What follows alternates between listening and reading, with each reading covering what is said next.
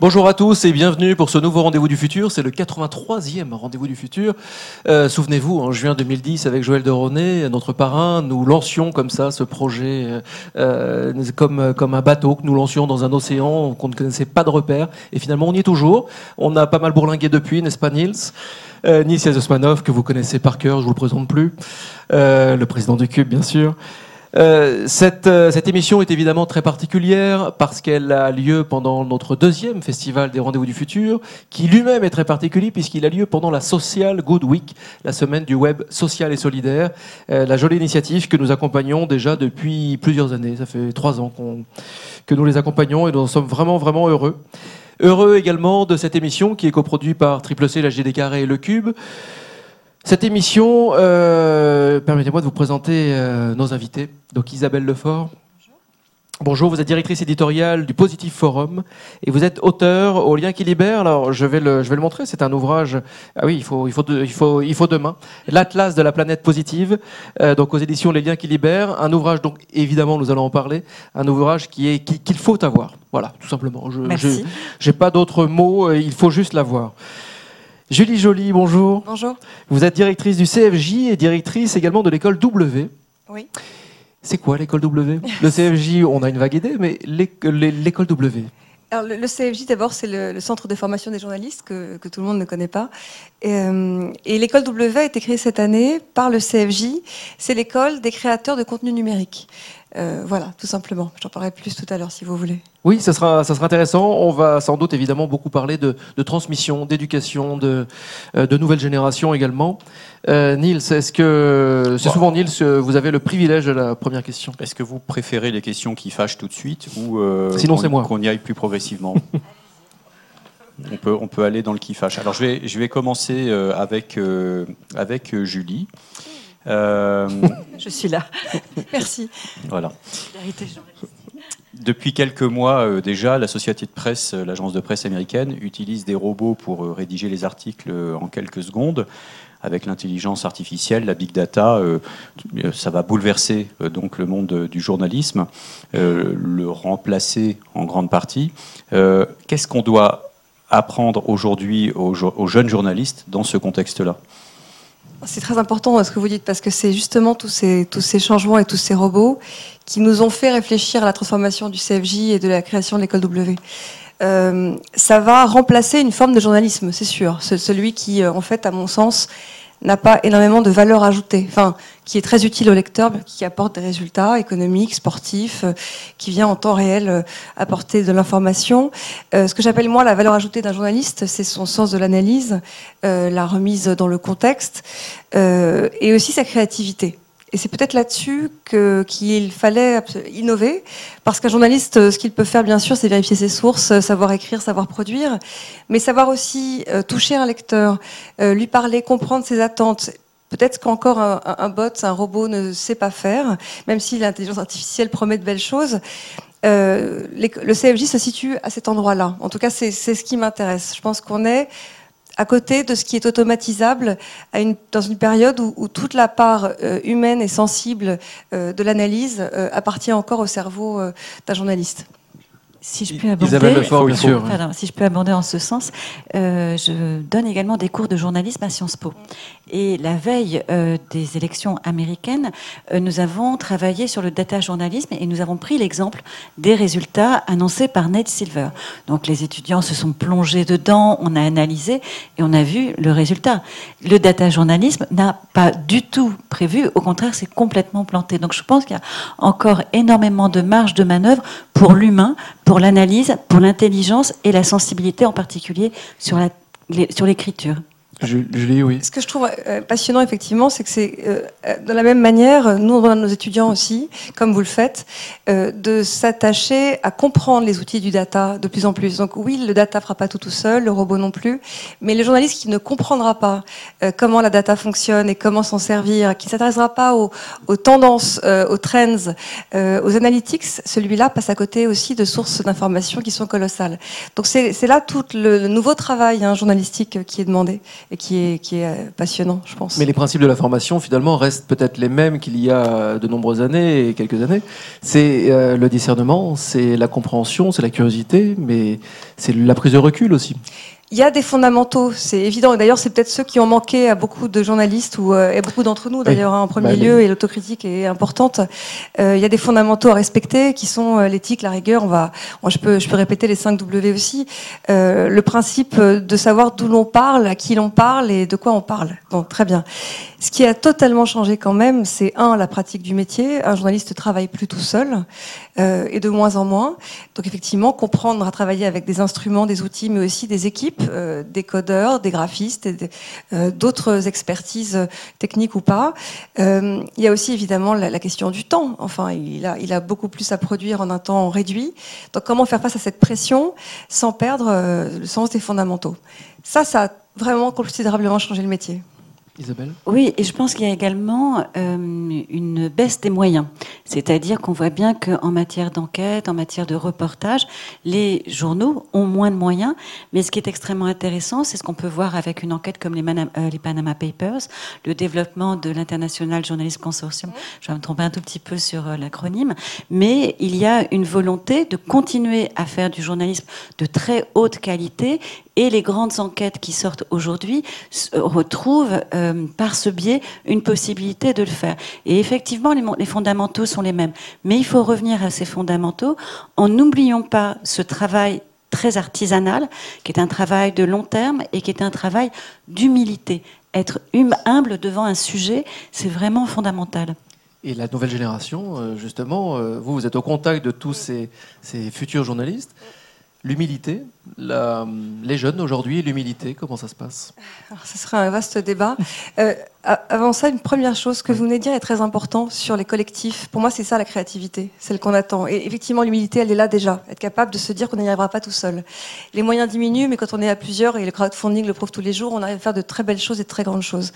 Euh, les jeunes euh, journalistes ou les jeunes aspirants journalistes et ceux qui sont en fait plus jeunes encore euh, dans l'école W, puisqu'ils ont entre 17 et 23 ans, euh, aspirant à la création de contenu numérique, sont dans une démarche de curiosité, je dirais, totale. C'est-à-dire qu'ils ne savent pas, et d'ailleurs, euh, ils ne savent pas quels seront leurs métiers plus tard. Ils ne le savent pas et nous, on n'est pas vraiment là pour les rassurer puisqu'on leur dit que ces métiers-là sont à construire avec eux. Donc, on leur a dit explicitement à l'école W, on va vous former aux métiers qui n'existent pas. Et on va le faire avec vous, c'est ces métiers du contenu et du récit, euh, sous toutes ces formes. Donc ces jeunes, en tout cas à l'école W, euh, savent où ils ont mis les pieds. ils savent qu'ils ont tout à apprendre et à construire avec nous. Euh, au CFJ, c'est un petit peu différent parce qu'ils sont arrivés dans une école qui est une institution qui a 70 ans cette année. Euh, ils s'attendent à découvrir un métier en même temps qu'ils s'attendent aussi à exercer un métier qui est très beau. Et ils savent très bien que le contexte économique est très difficile.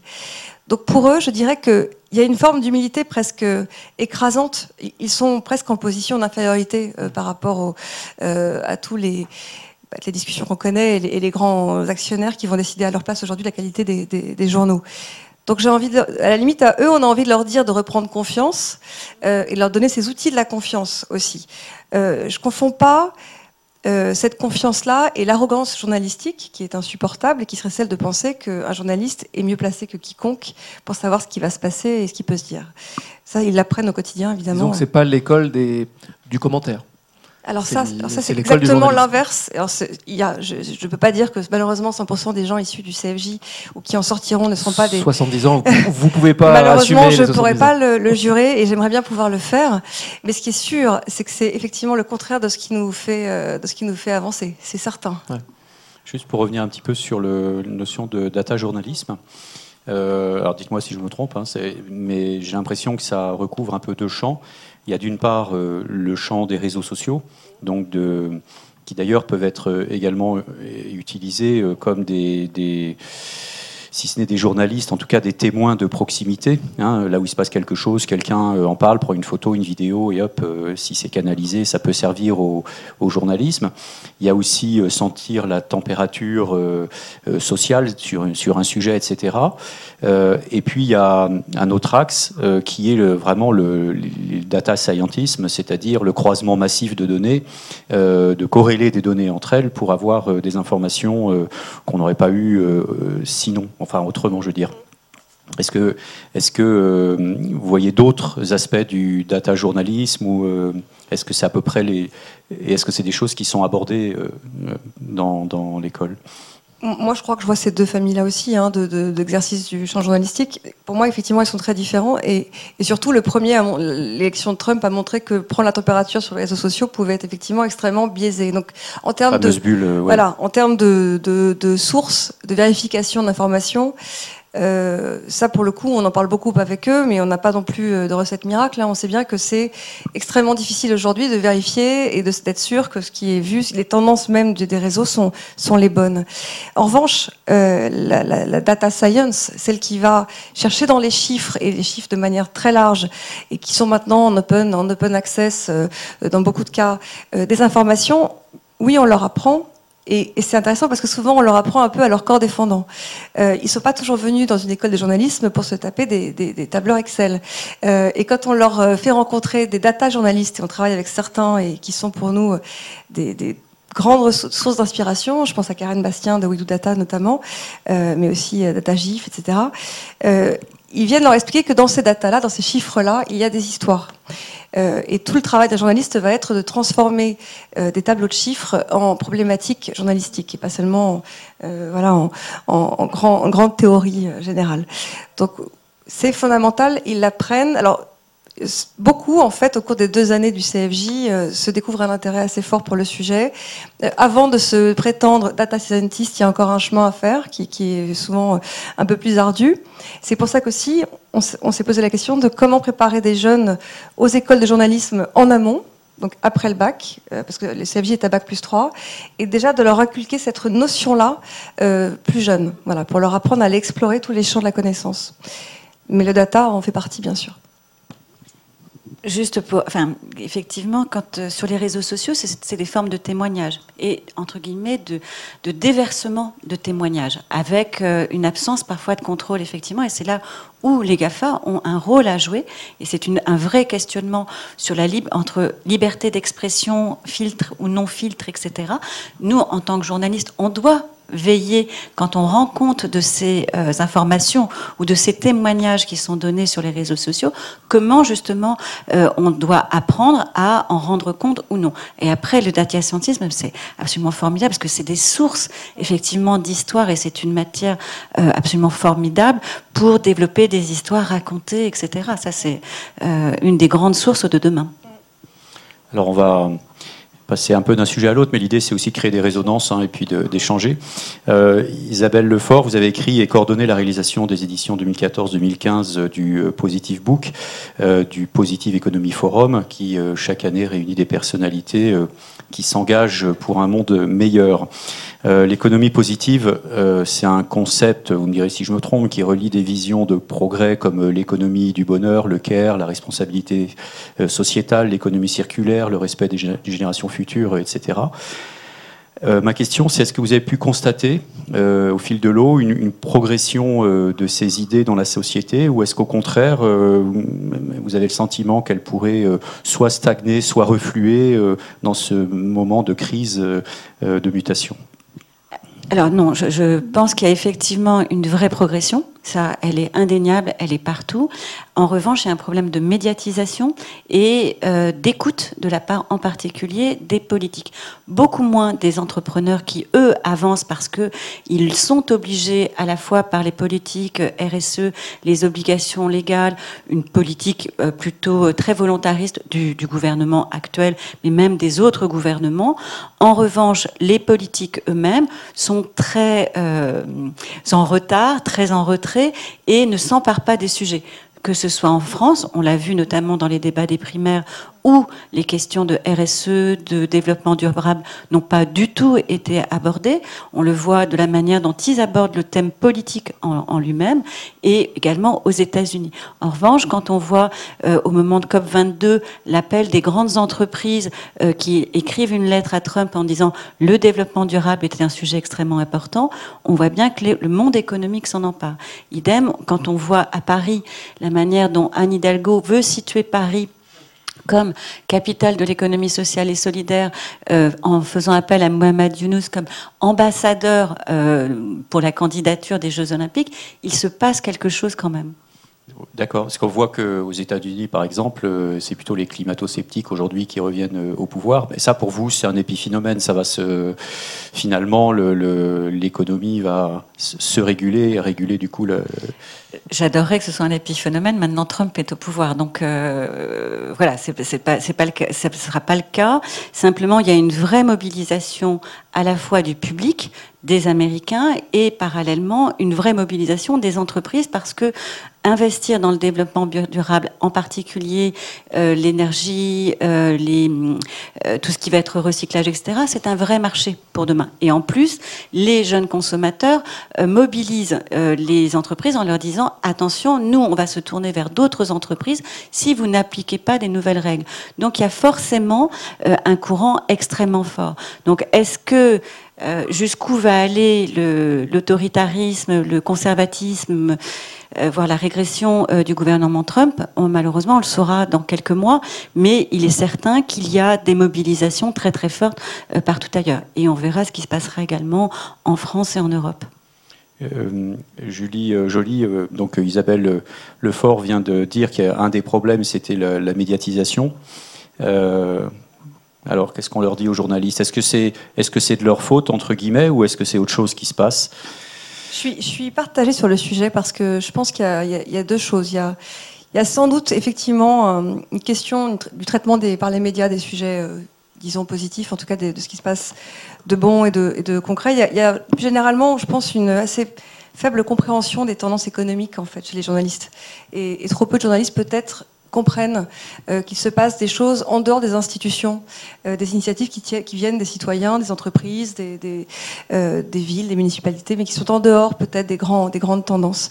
donc ça, c'est une culture, une culture à créer, et, et c'est sans doute à nous de le faire, parce qu'elle n'est pas partagée encore par beaucoup de, de journalistes dans les rédactions, d'une part.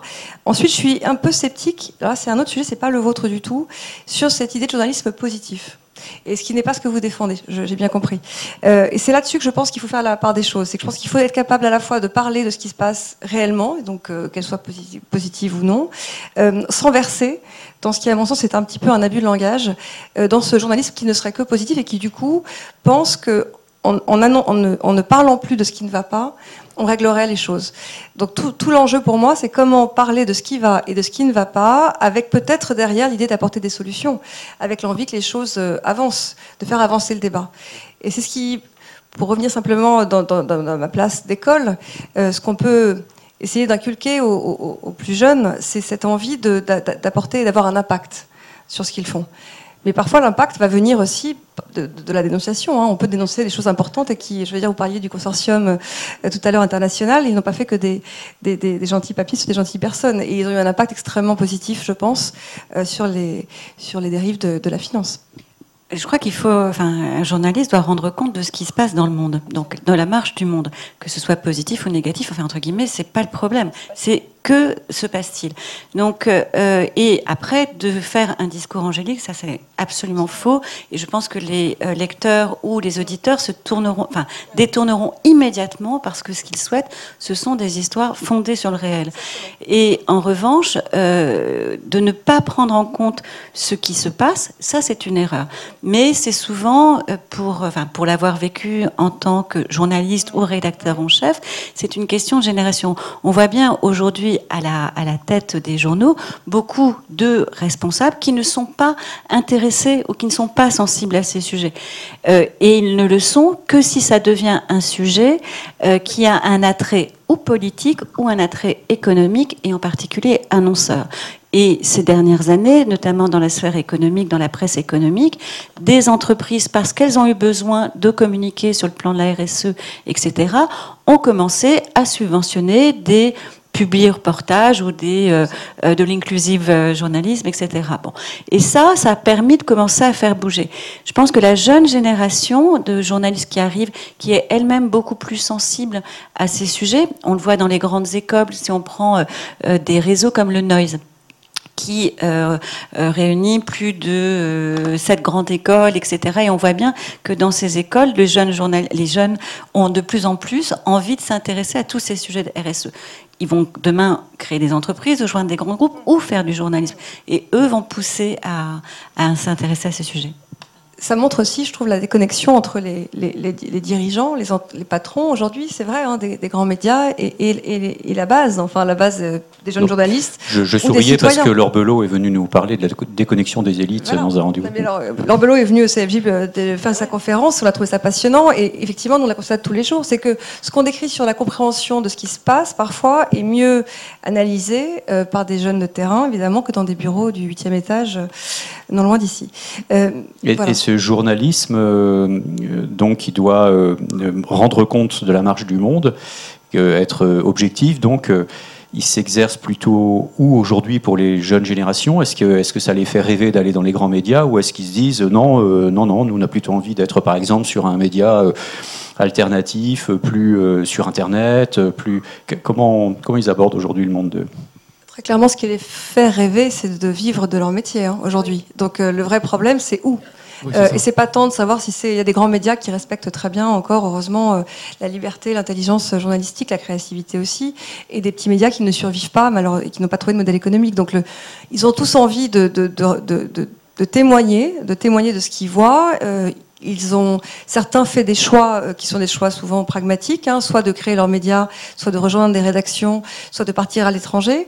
Ce qui est aujourd'hui, moi, ce qui je trouve difficile, et c'est pas tant pour les plus jeunes, parce que je pense que c'est pareil pour vous, mais les plus jeunes trouvent en général du travail, ils ont des compétences tellement polyvalentes et croisées, une telle énergie, euh, qu'ils trouvent en fait du travail. Ce qui est beaucoup plus difficile, c'est pour les, ceux qui ont entre 30 et 40 ans, 40 et 50 ans, qui sont d'excellents journalistes, euh, qui, à qui il manque peut-être une forme d'agilité, mais pas tant que ça, et qui, eux, dont la qualité euh, n'a plus de valeur euh, dans les grands groupes. Et cela doit apprendre à, à sortir des grands groupes. Donc c'est plutôt pour eux moi, que je m'inquiète. Oui, parce qu'effectivement, il y a une forme de. Vous avez parlé d'agilité. Ils n'ont pas été formés à cette agilité. Ils ont été formés pour être aujourd'hui euh, journalistes de radio, aujourd'hui, etc. Et aujourd'hui, enfin, et désormais, il faut être totalement polyvalent. C'est-à-dire qu'il faut mettre en son, intelligence au service d'une multitude de possibilités et euh, avec un seul objectif qui est de comprendre et de rendre compte de sa compréhension, avec sa curiosité. Et beaucoup ont perdu euh, cela. Euh, par ailleurs, il coûte plus cher. Parce qu'on voit bien qu'il y a quand même eu une baisse euh, très claire des, salaires et des euh, les quelques entreprises qui demeurent et qui payent leurs journalistes, les payent beaucoup moins cher qu'il y a 5 ans, 10 ans, etc. Il y a une baisse très très nette. donc pour eux, qui arrivent sur, enfin, s'ils perdent leur job ou s'ils sont encore indépendants, c'est très très difficile de retrouver des postes alors à temps plein, euh, c'est complètement difficile. Et après, un niveau de vie qui correspond à leur, euh, euh, à leur train de vie, en fait. Est-ce qu'il ne faut pas être formé à l'auto-formation, si je puis dire? C'est finalement, ils n'ont pas été formés au métier actuel. Mais nos métiers, les métiers de dans 10 ans n'existent toujours pas maintenant, ou alors seront des émanations. Ce qu'on fait là, ça n'existait pas il y a, il y a 10 ans, au final. Bah, pardon, mais ça, ça j'en suis absolument convaincue. Et, et c'est vrai que, et en l'occurrence, c'est notre responsabilité à nous aujourd'hui, école. C'est celle sans doute des, entreprises hein, et des médias d'encourager euh, leurs salariés à s'auto-former et à apprendre cette agilité-là. C'est pour ça que j'en veux aussi un peu parfois à des rédactions de ne pas avoir encouragé ça en interne, mais aussi aux écoles sans doute de ne pas avoir su plutôt euh, prendre ce virage-là. Mais effectivement, quand on parlait tout à l'heure de la facilité pour certains jeunes, facilité évidemment on s'entend, hein, mais comparativement aux plus anciens, à trouver euh, du travail, euh, elle tient à ça. C'est-à-dire que cela peut-être ont très, beaucoup plus grande capacité à, apprendre au long de leur vie. Et ça veut dire quoi s'auto-former, si ce n'est savoir qu'on ne sait pas tout. C'est tout. Et en fait, c'est ça. Donc on en revient à l'humilité. On Exactement. Et comprendre effectivement d'abord qu'ils ne sauront pas tout à l'instant T, qu'en sortant les choses auront beaucoup changé, euh, mais qu'aussi ils ne pourront pas travailler tout seuls. Hmm. Et puis certains, certains étudiants qui sortent de grandes écoles comme la vôtre euh, peuvent peut-être être déroutés euh, quelques années après de travailler pour une chaîne info et de se retrouver à filmer une porte qui s'ouvre de temps en temps, qui s'ouvre pas, qui s'ouvre pas, qui s'ouvre et finalement à filmer du vide, parce que c'est un petit peu ça, on est dans un discontinu euh, de vide. Que, tout à l'heure, vous demandiez si, si étaient, vous étiez plutôt candidat à des grands groupes ou, ou pas. Effectivement, ça, je dois dire que j'ai beaucoup d'étudiants et je suis pas la seule, je pense, qui refusent des postes Ce qui nous paraît fou quand on parle de crise des médias. Mais effectivement, et je pense que c'est ce qui, ce qui vous réunit tous ici dans le cube, hein, c'est la, recherche de sens qui est commune à, ces jeunes, à nous, lecteurs, citoyens, euh, interdit aujourd'hui qu'on pratique un métier qui n'en est aucun. Enfin, je veux dire, effectivement, filmer des portes qui s'ouvrent. Sauf qu'ils rêvent tous d'être Albert Londres, mais il y a alors, entre la porte qui s'ouvre et Albert Londres, il y a quand même un éventail de trucs à faire. Il y a beaucoup de portes. il y a pas mal de choses à faire. Et ils sont pas tous à Albert Londres non plus. Mais euh, beaucoup ont, fait la preuve, euh, ils le font tous les jours, qu'il y avait des histoires et des récits à faire absolument passionnants. Mais ce qui est sûr, c'est qu'ils ont. C'est tout le paradoxe. C'est qu'on leur apprend l'humilité et en même temps, cette forme de confiance qui fait qu'ils peuvent pas tout, tout accepter. Et ça, c'est difficile après pour eux. Isabelle, un Je trouve euh, très intéressant, par exemple, là, il y a un, web documentaire qui va sortir, je ne sais pas si vous en avez parlé, qui s'appelle WENAC, qui a été euh, monté par euh, l'ONG Make Sense et qui finance eux-mêmes désormais leurs reportages ou des web documentaires. Donc, ils sont partis pour, euh, suivre les réfugiés. WENAC, ça veut dire où êtes-vous? Et en fait, c'était pour suivre tous les Syriens, notamment, qui partaient. Et c'était leur mot d'ordre sur les réseaux, c'était où êtes-vous? Pour suivre. Le web documentaire, moi j'ai juste vu euh, pour l'instant un seul épisode, est absolument remarquable. Eh bien, ils ont fait leur euh, propre chemin, ils ont préfinancé l'ensemble, puis derrière, maintenant ils sont en association avec Arte, avec le Courrier International. Et cette volonté, puisque Make Sense, c'est véritablement faire sens, et ça correspond parfaitement aussi à cette jeune génération qui a dû inventer euh, ces boulots, parce qu'en 2009, on leur a dit, vous n'aurez pas de boulot, et maintenant ils font du journalisme d'une excellente qualité en ayant trouvé des biais qu'effectivement des journalistes de 30-40 ans euh, établis dans des rédactions où ils seraient allés chercher immédiatement énormément d'argent pour le faire, n'auraient pas pu le faire. Il y a un nouveau métier qui est apparu euh, dans les années 90 qui s'appelle le serious gaming et qui était euh, né de la convergence d'une. enfin, c'était une joint venture entre l'armée américaine et Hollywood. Et l'idée, c'était de mettre des auteurs, des créatifs, des scénaristes, etc., euh, autour de la table avec des militaires pour euh, modéliser des situations de guerre, pour faire du recrutement, tester, etc. Euh, aujourd'hui, on est dans un paradigme qui est en train d'arriver, qui est celui de la réalité virtuelle. Alibaba a investi un milliard de dollars dans des magasins du futur totalement virtuels avec l'Oculus. Et alors j'ai vu que en 2015, le, CFJ a participé au premier hackathon de réalité virtuelle autour du réchauffement réchauffement climatique. Alors déjà, est-ce que vous pouvez en dire deux mots et puis après euh, prolonger peut-être sur euh, ces nouveaux paradigmes de représentation qui arrivent et qui vont peut-être complètement percuter euh, le journalisme là encore?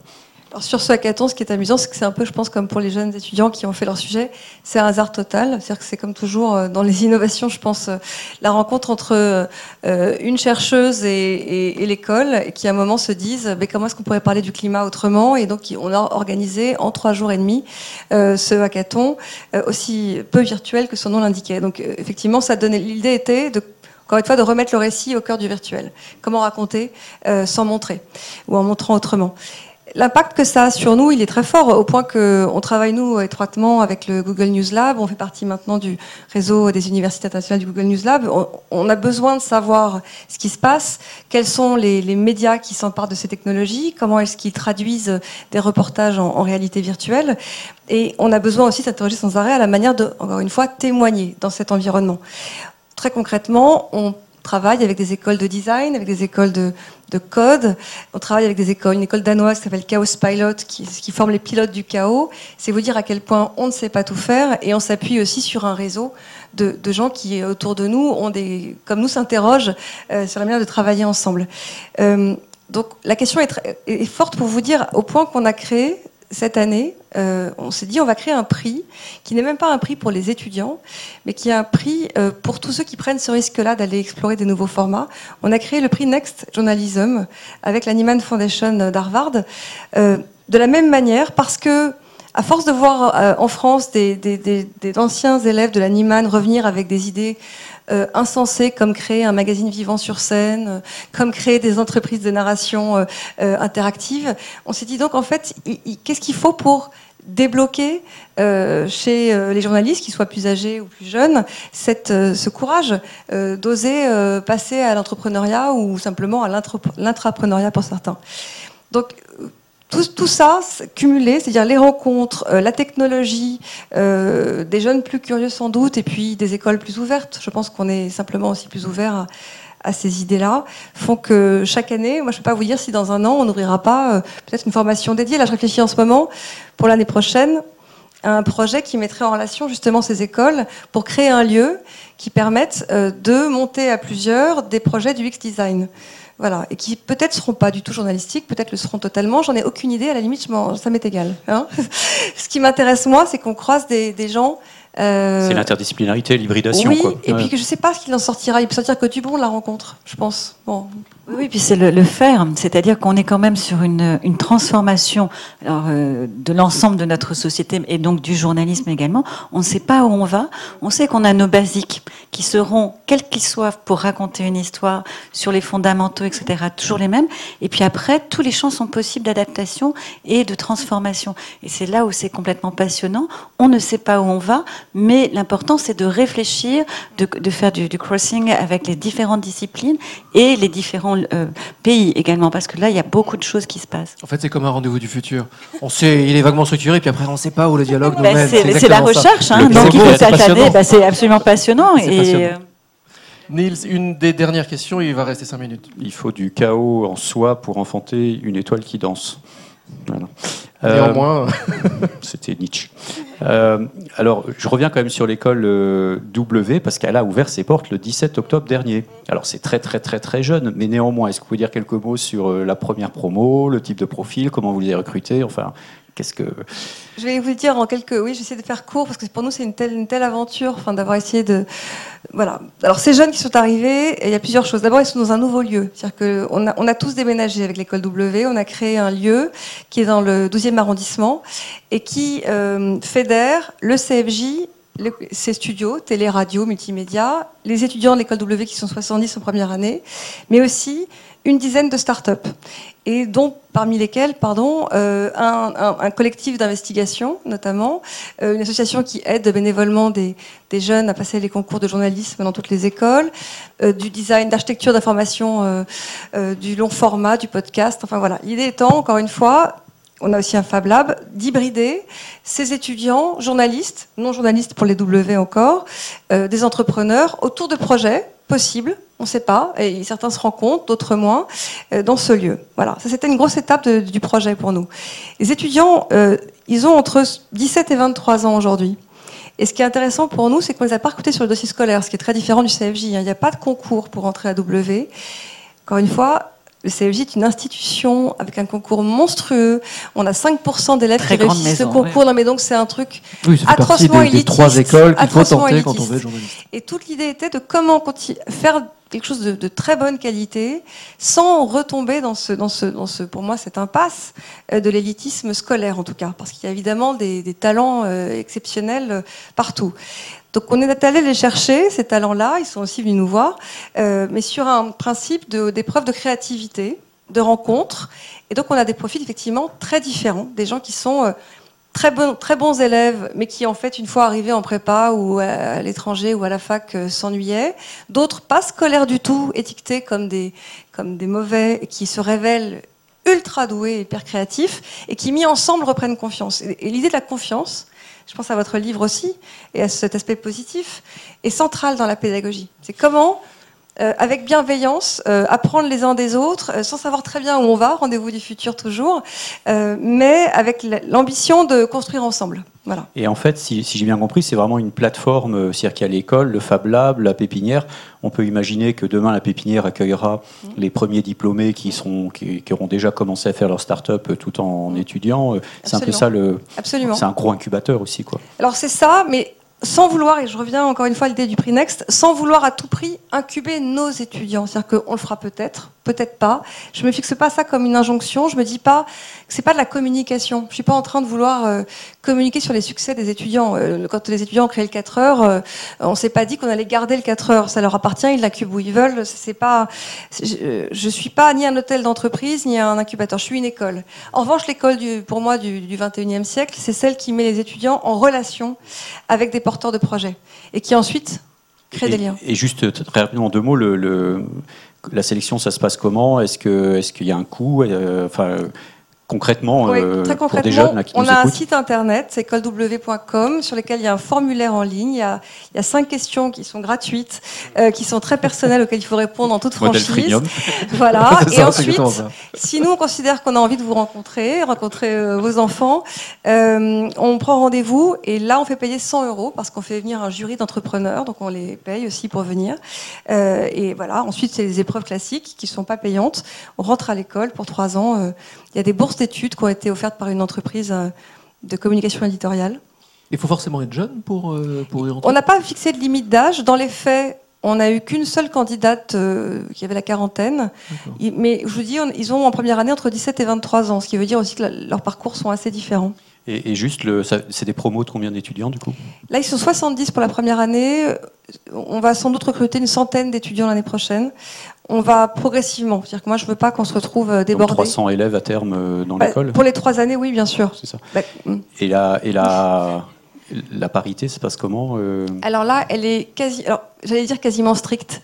Elle l'était, et en fait, il y a un tout petit peu plus de garçons maintenant. Mais ça se joue à pas grand-chose. Excusez-moi parce que je suis en train de dire à Nils que c'est fini, mais il me dit juste une, juste une, et je ne peux pas lui résister. c'est toujours pareil. De toute façon. Je, voulais la poser à Isabelle Lefort et ça va être difficile de répondre très rapidement, mais c'est parce que le terme, a, euh, je trouve, euh, c'est un joli terme, et je voulais que vous l'expliquiez un petit peu. C'est euh, dans l'atlas de la planète positive, vous souhaitez avec avec Jacques Attali promouvoir un capitalisme patient. Qu'est-ce que c'est ce capitalisme patient? J'aime bien l'idée, mais c'est quoi? Le, capitalisme patient, c'est de dire que euh, c'est surtout un capitalisme qui est l'anti-court terme. C'est-à-dire que de se dire euh, travaillons sur le long terme dans l'intérêt des générations futures. Aujourd'hui, accepter d'avoir un rendement qui soit peut-être petit, qu'il y ait un rendement, c'est certain, d'où le terme de capitalisme. En revanche, accepter qu'il soit petit au départ et puis qu'il grossisse petit à petit et que l'écosystème qu'il va permettre de développer permettra de redévelopper d'autres sources de rendement, d'autres sources de financement, etc., pour contribuer au, développement d'une économie ou d'un écosystème qui soit positif pour les générations futures. Merci beaucoup Isabelle Lefort. L'Atlas de la planète positive, donc euh, c'est un must-have, il faut l'avoir chez soi évidemment. Et merci beaucoup Julie Joly. Donc euh, allez sur le site de l'école W, mais aussi sur le site du CFJ bien sûr. Et euh, c'était passionnant, merci beaucoup. Euh, toujours un peu frustrant parce qu'on ouvre encore beaucoup de portes et on aimerait passer des heures parce que chaque thème est vraiment est décisif. Merci Niels, merci à nos partenaires, la JD Carré, le Cube et Triple C. merci au Digital Society Forum d'Orange. Et je vous rappelle que cette émission était un petit peu spéciale, évidemment, puisque nous sommes dans le Festival des Rendez-vous du Futur qui a pour cadre la Social Good Week également. À tout de suite sur les réseaux, merci.